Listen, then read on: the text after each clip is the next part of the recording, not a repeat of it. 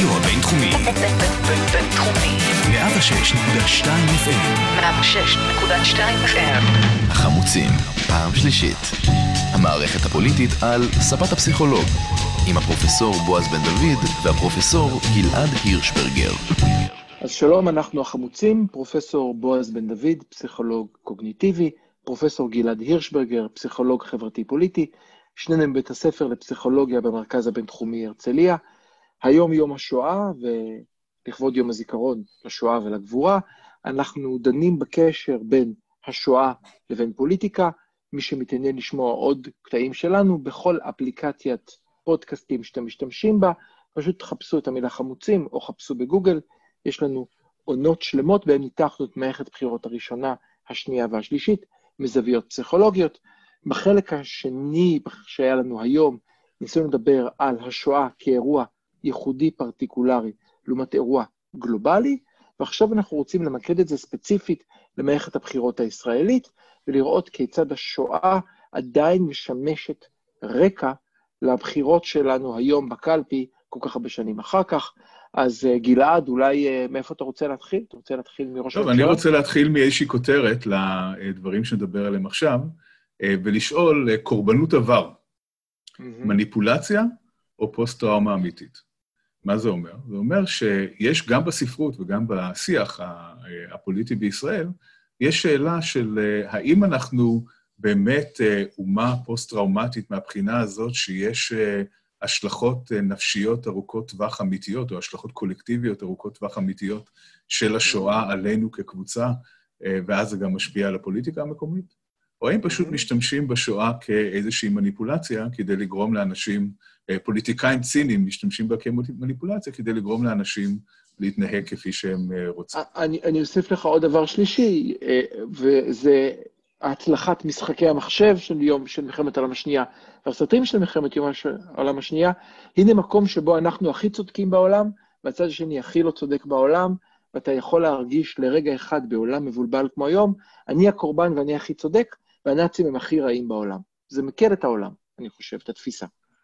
כן, את זה, לא, לא כל כך הבנתי את החלק הזה, אבל uh, בסדר, תכף, תכף נשמע מה, uh, למה התכוונתי, כן, לא לגמרי uh, התחברתי לזה, אבל אני רוצה להתחיל מהראשון. כן?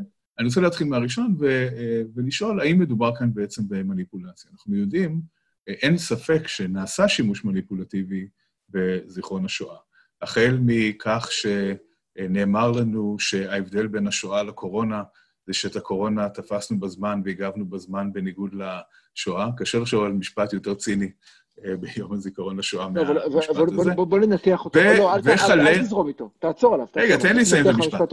וכלה בזה, וכלה בזה שכל הזמן מספרים לנו שהשואה הבאה מגיעה מכיוון איראן, ושאם לא נגיב בצורה נכונה, אז תתרגש עלינו שואה נוספת. אז כאן כן יש מקום לדבר על שימוש מניפולטיבי. כן, רצית להגיד משהו על זה? בשני המקרים האלה, ובמיוחד בראשון, יש קו מחבר, שאומר, אני אשמור עליך. אני זיהיתי מראש את הקורונה, ואם הקורונה היא כמו השואה, שזו השוואה מחרידה בעיניי, אז הנה, אם היום אני יכול להציל אתכם מהקורונה, אני בעצם, עם כוחי האדיר, גם יכולתי להושיע את עמי בזמנו מהשואה, מה שהופך וכאן... את ההערה הזאת להערה אה, גוברת בזילות שואה בעיניי, אבל... אוקיי, okay, אבל כן. כאן אני רוצה קצת לקחת את הצד השני, ולומר שלמרות שיש בהחלט מרכיב ציני ומניפולטיבי בדברים האלה, אני כן חושב שיש גם מרכיב אמיתי.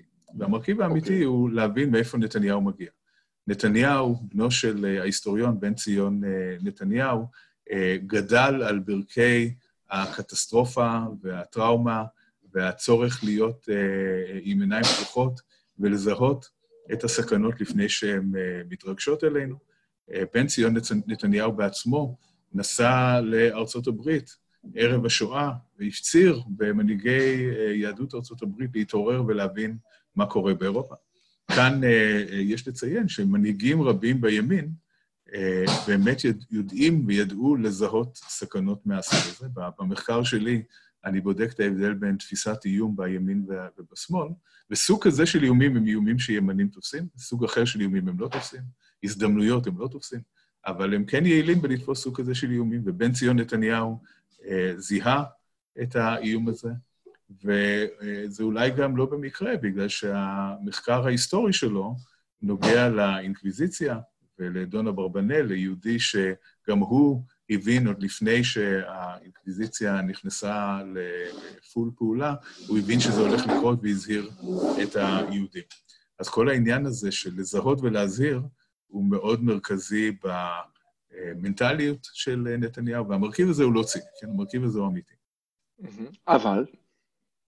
אבל.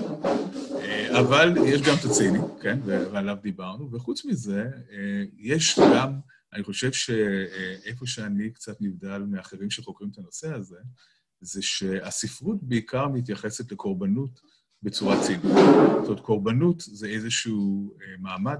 אם אתה קורבן, אז אתה זוכה בכל מיני הטבות. אתה, זה סטטוס, זה נותן לך כוח, ולכן כולם רוצים, כולם מתווכחים על, כולם רבים על המשבצת הזאת של להיות הקורבן. אבל אני אומר שפוסט-טראומה קולקטיבית היא אמיתית. ומה שמעניין בפוסט-טראומה קולקטיבית זה שהאנשים שחווים אותה לא היו בטראומה. כן, הדור שלנו לא ידע את השואה, לא ראה את השואה, אולי יהיו לנו סבים וסבתות, לדור של הילדים שלנו כבר גם את זה אין. זאת אומרת, הקשר לשואה עצמה הולך ומתרחק, ועדיין אה, אה, יש השפעה ארוכת טווח. כי התפיסה הזאת,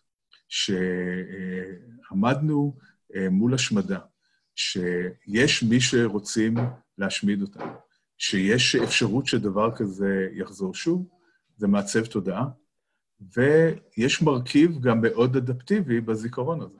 הזיכרון הזה זה מצד... לא, זה, אבל זה מה שמחזיק, סליחה. היינו עכשיו בליל הסדר, אה, שבו, אה, אלא שבכל דור ודור, כן.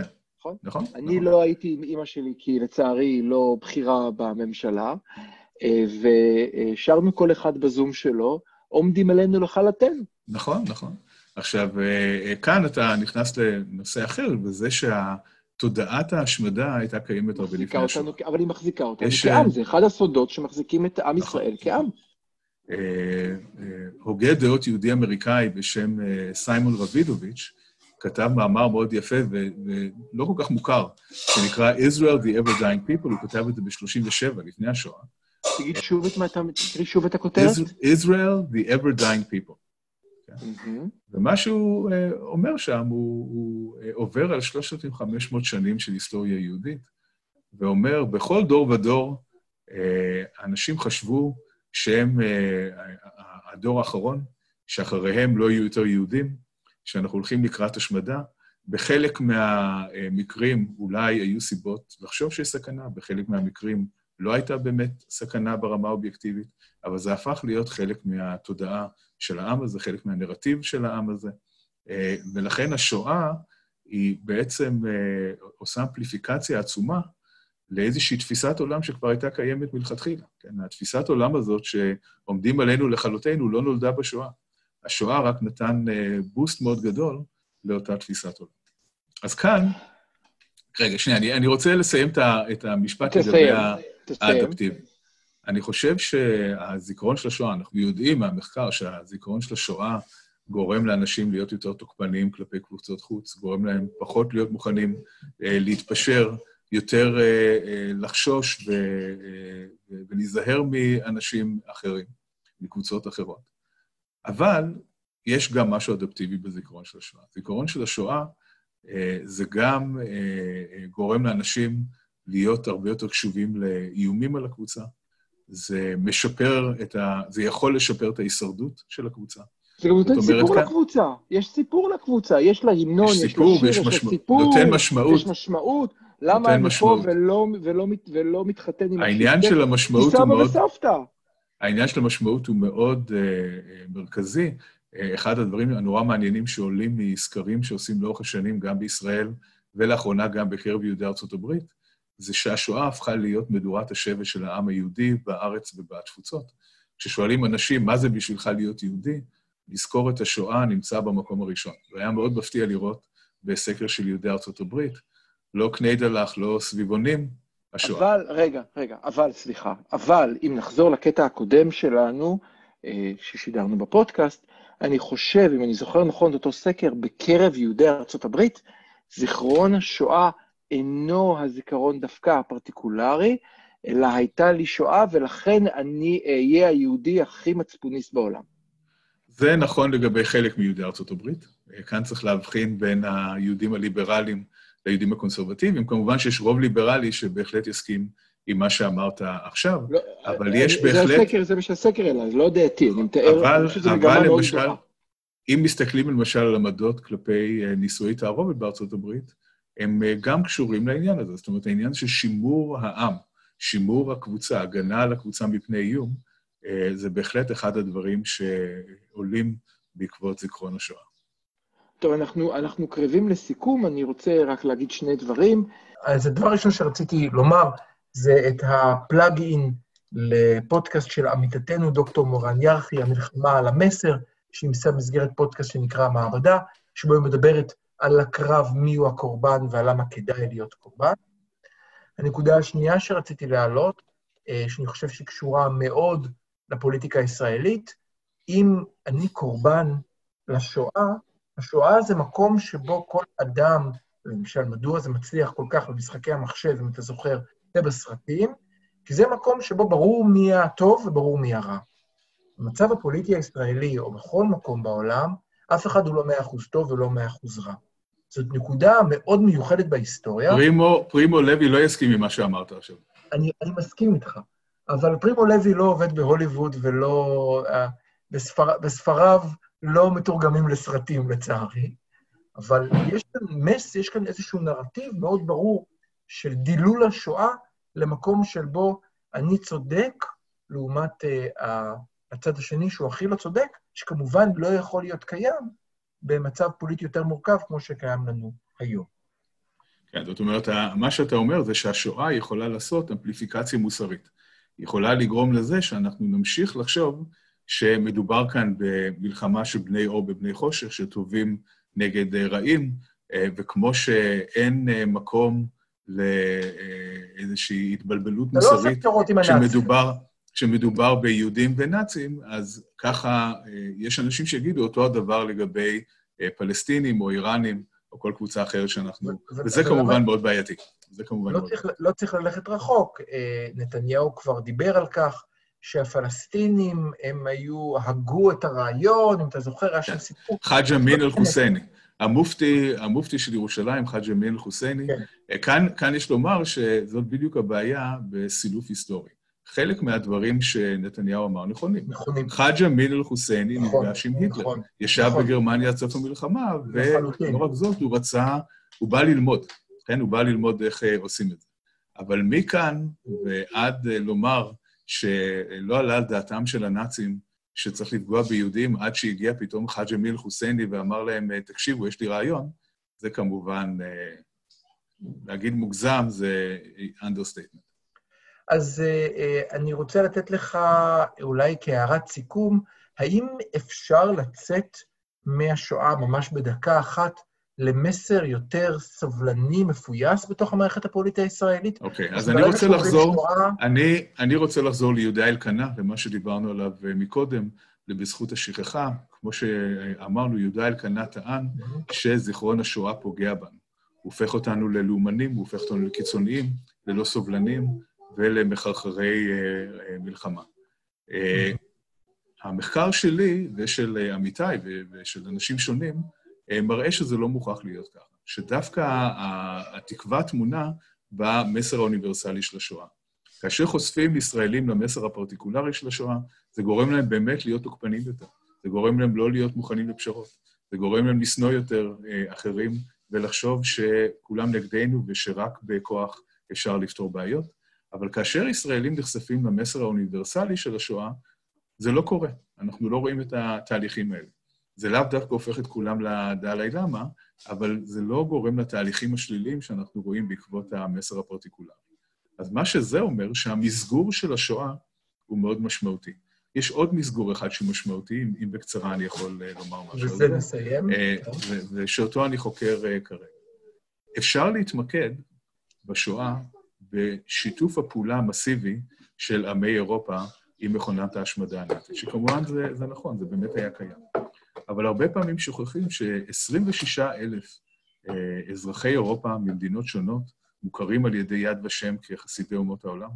זאת אומרת שהם סיכנו את חייהם מבלי לקבל תמורה בשביל להציל יהודים. ההצלה כמובן הייתה טיפה בים ביחס להשמדה, אבל לא ניתן להגיד שזה לא משמעותי, ולא ניתן להגיד שזה לא אומר משהו גם על טבע האדם מהכיוון השני, מהכיוון האופטימי יותר, שישנם האנשים שגם תחת איום מאוד גדול, שגם תחת הסכנה הכי גדולה להם ולמשפחות שלהם, מוכנים לעשות, לקחת את הסיכון ולהציל אה, יהודים. ואני יכול להגיד שהסבא של אשתי ניצל בזכות אדם כזה. ניצל בזכות אדם כזה שסיכן את עצמו ואת משפחתו יום-יום, במשך כמעט שלוש שנים, בשביל להציל יהודים באסם שלו. אז היו גם את האנשים האלה, אה, ואני חושב שכשאנחנו מדברים על הזיכרון של השואה, אם אנחנו לא רוצים שהזיכרון יהיה רק אה, שלילי ויעורר אה, תוקפנות, צריך לזכור את הצדדים השונים, את המורכבות של כל האירוע המאוד מורכב הזה שנקרא שואה. אז אנחנו נסיים אולי עם, עם נקודת האור הקטנה והכה חשובה בתוך השואה. בחושך גמור, אנשים שעשו דברים כאלה, מראים לנו שיש בתוך האנושיות גם את היכולת למעשה הקרבה והטוב האולטימטיבי, ולא רק נושא הרע האולטימטיבי. תודה רבה, גלעד. אנחנו היינו בועז בן דוד וגלעד הירשברגר, החמוצים. תודה לכם. תודה.